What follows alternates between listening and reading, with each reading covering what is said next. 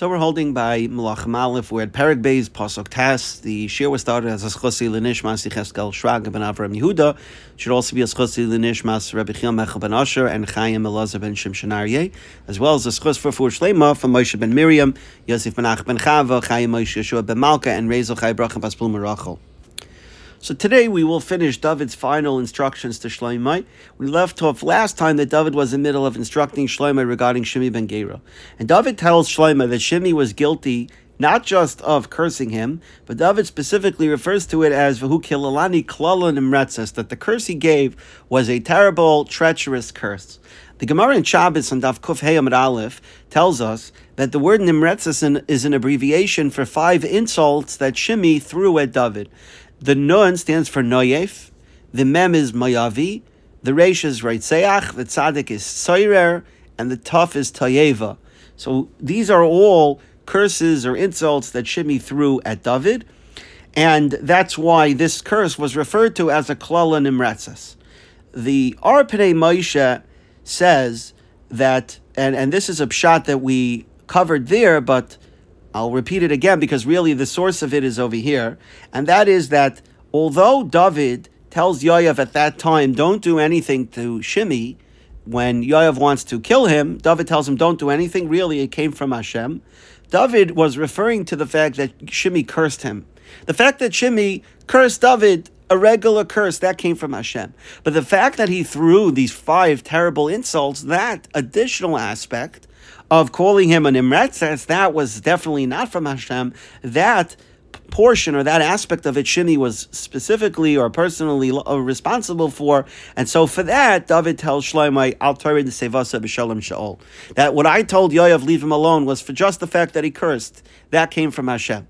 But the fact that he labeled me an Imretzes, that is already going overboard, and that's definitely not in the Ratzon of Hashem.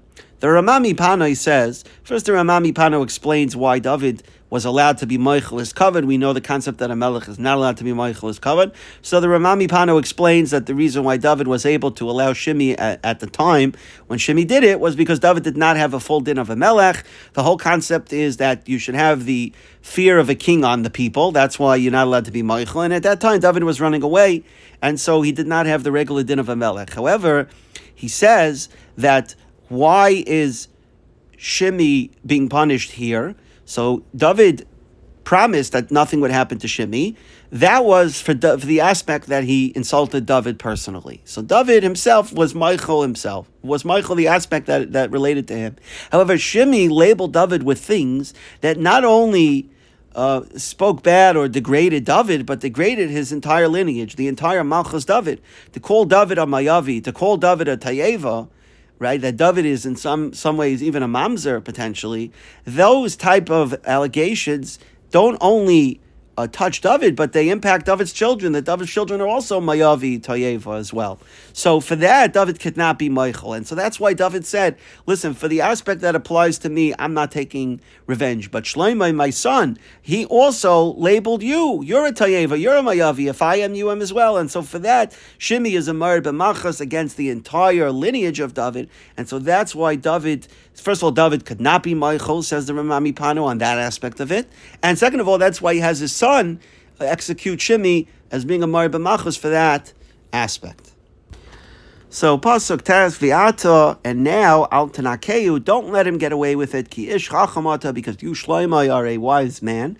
Viadata, and you will know asher tasala. You'll figure out what to do with him. Vayradata bedam shaol, and you should bring his white hair to the grave in blood. So Rashi explains Pashup Shat that come up with some excuse that will cause Shimi to be over uh, uh, um, rebelling against the king. Shimi will be able to be executed uh, for being a Marib Machas, but you should come up with some scheme to, to cause him to be over because really he deserves punishment for his previous actions.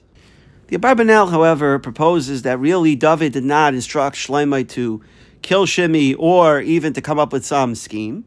And because the Abarbanel says that that would have gone against, if not the letter of the law of what David promised, which was that Shimi would not be harmed, but certainly the spirit of it. That David basically told Shimi there would be no repercussions for his actions. So the Abarbanel says what David was telling Shlomo was to warn him, don't become too friendly with Shimi and don't be too dependent on on his uh, Eitzah, because he can't be relied upon. He can't. He's not loyal, and the first sign that he is rebelling, you should punish him quickly and not forgive him.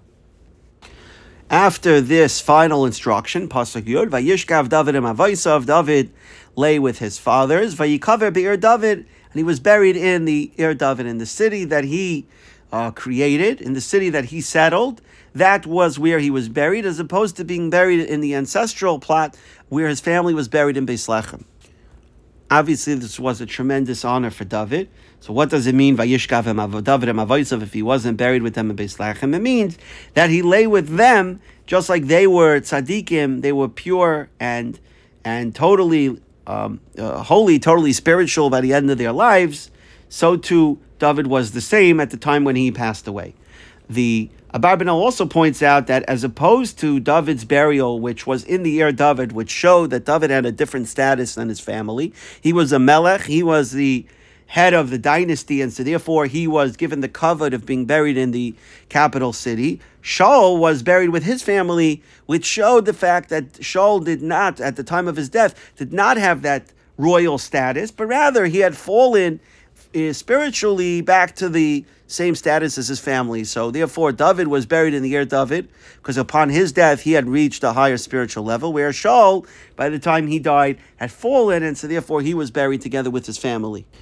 The Ksav Sofer gives a similar pshat on Vayishkav David and Avoisav that when Yishai died and he left David around, and David obviously exceeded Yishai in terms of what he accomplished. So the word Misa is not relevant to Yishai, does not apply to Yishai because he left a son greater than him who accomplished much.